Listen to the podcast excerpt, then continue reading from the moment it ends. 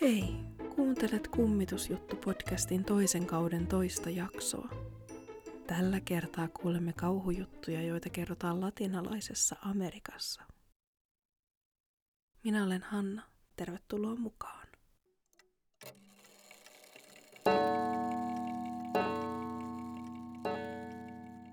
La Llorona. La Llorona eli itkevä nainen on tarina naisesta, joka hukutti omat lapsensa jokeen.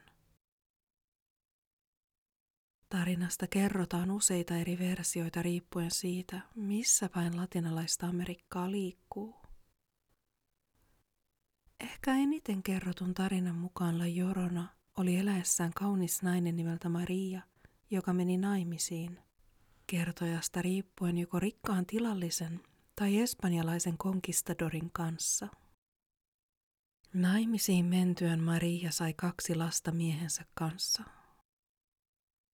Eräänä päivänä hän yllätti miehensä toisen naisen kanssa ja vihan vallassa hukutti heidän yhteiset lapsensa jokeen. Maria katui tekohan välittömästi, mutta lapsiaan hän ei enää pystynyt pelastamaan. Katumuksen ja syyllisyyden riivaamana Maria heittäytyi jokeen ja hukuttautui. Marian ei kuitenkaan annettu siirtyä tuon puoleiseen hänen tekonsa vuoksi, vaan hänet on kirottu kärsimään kiirastulessa niin kauan, että hän jälleen löytää lapsensa. Toisen tarinan mukaan Marian lapset syntyivät aviottomina ja Maria mieluummin hukutti lapsensa, kuin antoi heidän lähteä näiden isän ja tämän vaimon mukaan. La Llorona on kostonhimoinen, vaarallinen ja hänet voi nähdä missä vain on vettä eli jokien, järvien, lampien ja ojien lähettyvillä. Hän pukeutuu valkoiseen. Legendan La uskotaan tulevan ajalta ennen Amerikkaan saapuneita espanjalaisia. Aikaisimmat maininnat La on tehty Meksiko Cityssä vuonna 1550. Meksiko City on Meksikon 13. maaliskuuta vuonna 1325 perustettu pääkaupunki. Alkujaan pääkaupungin nimi oli Meksiko Tenochtitlan ja sen perusti heimo, joka kutsui itseään nimellä Tenokhat ja Meksikat. Meksikossa La Lloronan tarina on yleisesti tunnettu ja se näkyy jopa maan kulttuurissa – muun muassa taiteilija Alejandro Colungan maalauksissa. Eräs meksikolainen nainen kertoi, että hänen isänsä Jose näki La Joronan nuorena poikana. Isä Jose kasvoi Guanajunton kaupungissa Meksikon keskiosassa 50-luvulla.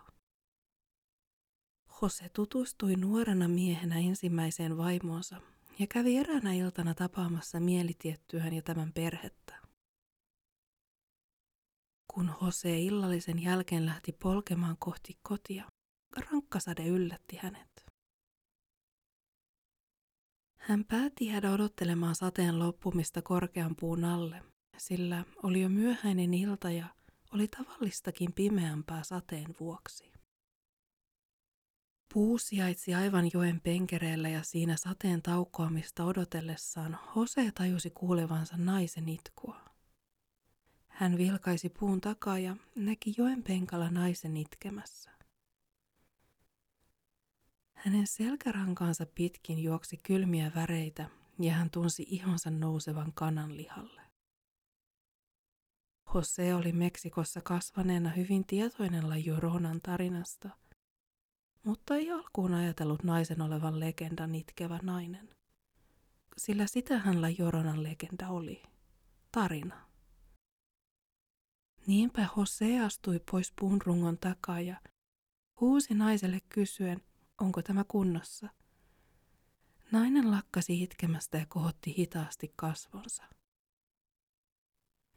Enää kuului sateen ropina. Jose otti askeleen kohti naista tarkastaakseen, miten tämä voi. Mutta samassa nainen alkoi kirkua ja Jose tunsi verensä jäätyvän. Hän ymmärsi olevansa kasvokkailla Joronan kanssa ja enempää ajattelematta hyppäsi pyöränsä selkään sateesta huolimatta. Jose ajoi sateen pehmentämällä hiekkatiellä niin kovaa kuin pystyi taakseen katsomatta, kunnes viimein näki kotitalonsa valot. Hän juoksi sisään ja kertoi äidille, mitä oli tapahtunut. Yhdessä he rukoilivat läpi yön seuraavaan aamuun, eivätkä onneksi nähneet La Joronasta merkkiäkään. Guatemalassa La Joronan kerrotaan olleen nainen, jolla oli suhde rakastajaansa. Hän tuli raskaaksi avioliiton ulkopuolisesta suhteesta ja synnytti lapsen nimeltä Juan de la Cruz, jonka hän hukutti, jottei hänen miehensä saisi tietää naisen salasuhteesta. Nainen kuoli vanhana ja luonnollisista syistä, mutta tuon puoleisessa hänet on tuomittu etsimään murhattua poikaansa jokaisesta paikasta, jossa on vettä. Guatemalalainen La Jorona itkee ja huutaa lapsensa perään. Hänen itkustaan voi erottaa sanat aimis ihos, eli voi minun lapsiani. Jos La Jorona itkun kuulee kaukaa, se tarkoittaa, että itkevä nainen on aivan lähelläsi. Mutta jos itku kuuluu läheltä, merkitsee se sitä, että La Jorona on vielä kaukana. Kun La Jorona pysähtyy oven tai ikkunan lähelle, se on ennusmerkki siitä, että talon asukkaille koituu surua. Venezuelassa La Joronan sanotaan olevan suruun kuolleen naisen henki. Tässäkin versiossa naisen lapset on tapettu, mutta ei tiedetä tappoiko nainen lapsensa itse vai tekikö hänen perheensä niin. Venezuelassa La Jorona ja muita tuonpuoleisen kostonhimoisia henkiä karkotetaan asettamalla puinen risti ulkooven yläpuolella. Yhdysvalloissakin, erityisesti maan lounaisosassa, La Joronan taru tunnetaan. Tämä johtunee siitä, että alueella asuu paljon latinalaisamerikkalaisia. La Joronan itkuisen huudon voi kuulla, kun hän kävelee pitkin öisiä katuja tai vesistöjen lähellä, missä hän pelottelee eksyneitä lapsia. Erityisesti El Pason alueella, joka sijaitsee aivan Meksikon ja Yhdysvaltojen rajalla, on tehty useita havaintoja La Joronasta. Vuonna 2021 Teksasin osavaltiossa Laredon kaupungissa useampi silminnäkijä vannoi nähneensä valkoisiin pukeutuneen naisen yöllä Mines Roadin alueella. Naisella oli silminnäkijöiden mukaan ollut pitkät hiukset ja hän oli kävellyt hitaasti pääpainoksissa. Arianna Villalobos kertoi, että naisen nähtyään hän ei ollut halunnut poistua autosta, vaan oli tuijottanut häntä kauhun vallassa. Hänellä oli tullut tunne, että autosta ei kannattanut poistua, vaikka ehkä yksin yöllä kävellyttä naista olisi pitänytkin auttaa. Martin Kodinesin auton kojelaudan kamera taas oli onnistunut tallentamaan videolle jotakin, mikä näyttää valkoisiin pukeutuneen naisen hahmolta. Kodines kertoi, että hän ei itse ollut ajaessaan huomannut mitään, mutta kotiin päästyään hän oli käynyt videotallenteen läpi ja nähnyt sillä epätavallisen hahmon.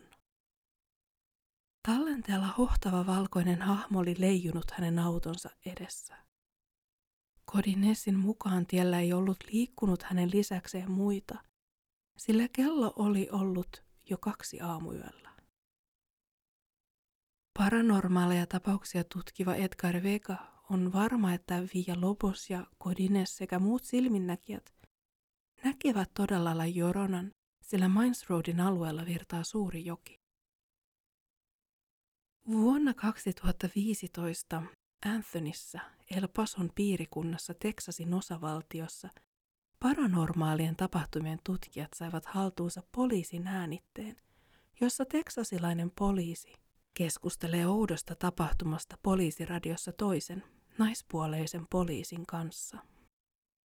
Äänitteellä poliisi sanoo, siellä on nainen, joka on verenpeitossa. Hän kantaa vastasyntyneen näköistä vauvaa ja kävelee edestakaisin. Ähm, rouva, naisen vaatteet ovat valkoiset.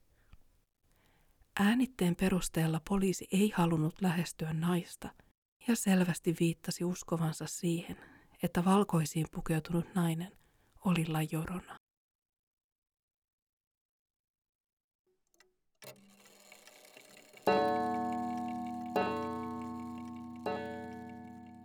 La Gringa sin cabeza. Tarkoittaa vapaasti käännettynä ulkomaalaista naista latinalaisessa Amerikassa tai Espanjassa, ja usein vieläpä englantilaista tai amerikkalaista naista. Sin cabeza tarkoittaa päätöntä, eli kutsutaan tämän kummitusjutun päähenkilöä La Gringa sin cabeza päättömäksi gringaksi. Päättömän Gringan tapaus sijoittuu Kalapakossaarille, joka on noin 8000 neliökilometrin laajuinen saaristo Tyynessä meressä. Saaret kuuluvat Ekvatorille ja yhteensä niitä on 234. Suurin saaristo on Isabella, jonka pinta-ala on 4588 neliökilometriä. Vertailun vuoksi Ahvenanmaan pinta-ala on 1584 kilometriä, eli Isabella on lähes kolme kertaa Ahvenanmaan kokoinen. Suurimmat saaret, jotka ovat Isabelin lisäksi Santa Cruz, Fernandina, Santiago ja San Cristobal, käsittävät koko saariston pinta-alasta 93 prosenttia. Alue on vulkaanisesti aktiivista ja tulivuoren purkaukset ja maanjäristykset ovat yleisiä. Paltran saari, johon päättömän Gringan tarina sijoittuu, on saarista pienimpiä. Se on muodostunut merenalaisesta laavasta ja on tasaisempi kuin muut alueen saaret. 1930-luvulla Yhdysvaltain presidentti Franklin D. Roosevelt – vieraili saarella USS Houston risteilijän kyydissä. Yhdysvaltain hallinto halusi rakentaa ilmatukikohdan Tyynelle merelle suojatakseen pääsyn Panaman kanavalle lännestä. Pelkona oli, että Panaman kanava joutuisi Japanin hyökkäyksen kohteeksi tai että Japani pääsisi jopa valtaamaan kanavan. Baltra valittiin sen tasaisen maanpinnan ja keskeisen sijainnin vuoksi. Rakennustyöt aloitettiin helmikuussa 1942 ja puolentoista kilometrin kiitorata valmistui kahdessa kuukaudessa. Ajan myötä saarelle nousi 200 rakennusta, mukaan lukien kasarmi tuhannelle sotilaalle, hangaari, toimistorakennuksia, ulkoilmabaari ja elokuvateatteri. Baari ja elokuvateatteri kuulostavat ihan mukavilta lisäyksiltä, mutta kun presidentin puoliso Eleanor Roosevelt vieraili saarella, hän kauhistui. Hänen mielestään sotilaiden olot olivat suorastaan kurjat. Niinpä Eleanor Rooseveltin käskystä saarelle rakennettiin kasino, jossa oli keilarata. Toisen maailmansodan lopussa Yhdysvallat luovutti tukikohdan Ecuadorin hallitukselle. Saarella on tänäkin päivänä Ecuadorin sotilastukikohta. Päättömän Gringan tarina alkaa siitä, kun Yhdysvallat vielä toimi aktiivisesti Baltran saaren tukikohdassa. Tukikohdassa sattui onnettomuus, jossa erään sotilan tyttöystävä putosi kalliolta mereen. Sotilas väitti, että tyttöystävä oli ollut menossa uimaan, mutta ei vain ollut koskaan tullut takaisin. Hän sanoi uskoneensa, että tyttöystävä oli karannut jonkun toisen miehen kanssa ja jättänyt Palteran saaren taakseen. Toisenlainen tarina sai kuitenkin tuulta alleen. Sotilaalla tiedettiin olleen väkivaltainen maine ja lyhyt pinna. Ilmeisesti hänen tyttöystävänsä oli saanut miehestä tarpeekseen ja alkanut salaa seurustella toisen sotilaan kanssa. Huhuttiin, että mies oli tyttöystävää rangaistakseen työntänyt tämän mereen ja että siinä rytäkässä nainen, Geringa, olisi menettänyt päänsä. Vuodet vierivät, Yhdysvallat luovutti tukikohdan Ecuadorille ja rakennukset purettiin ja niissä käytetty materiaali vietiin toisille saarille rakennusmateriaaliksi. Ecuadorin armeija siirtyi saarella uuteen tukikohtansa ja silloin alkoi tapahtua kummia. Yksin saarella liikkuvat Ecuadorin armeijan sotilaat kertoivat kaikki samaa tarinaa. He olivat nähneet kauniin naisen ilmestyksen, joka oli viekoitellut heidät mukaansa kauas muista ihmisistä ja valoista. Kun he olivat päässeet tarpeeksi lähelle naista, tämä alkoi haista mädäntyvältä lihalta. Naisen pää oli pudonnut, ja sen jälkeen hän oli hyökännyt raivokkaasti sotilaan kimppuun. Aikaisempi upseerien kerhohuone nimeltään Stonehouse eli kivitalo jätettiin purkamatta. Se oli hyvin rakennettu, aikaa kestävä ja tehty paksusta kivestä. Kerhotalossa pitivät yhteen aikaan majaa saarelle komennuksen saaneet Ecuadorin maavoimien, merivoimien ja ilmavoimien sotilaat. Heitä majottui kerralla talossa kymmenen ja he nukkuivat yhdessä samassa huoneessa.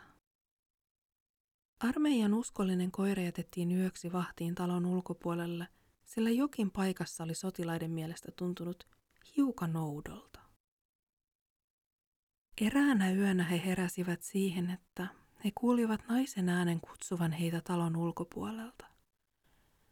Ääni oli ollut houkutteleva ja osa sotilaista oli joutunut pidättelemään tovereitaan, jotteivät nämä olisi juosseet ulos pimeään. Lumous kuitenkin särkyi, kun ulkona vahtia pitänyt koira oli alkanut vinkua ja ulvoa.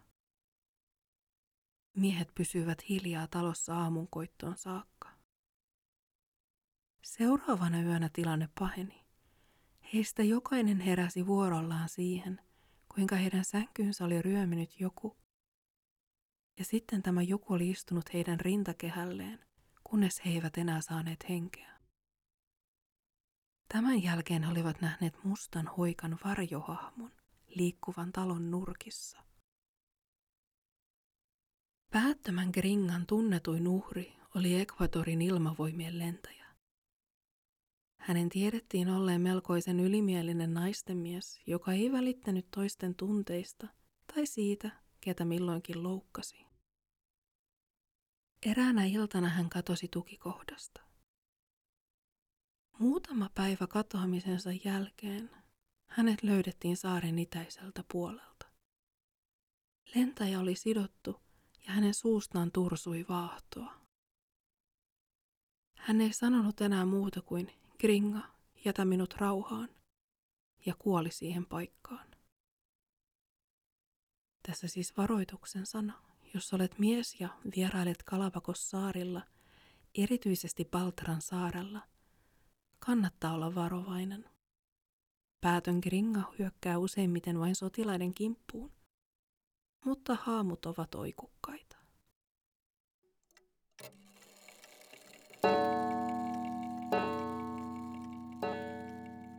Tässä kummitusjutut tältä erää. Kiitos kun olit seurana.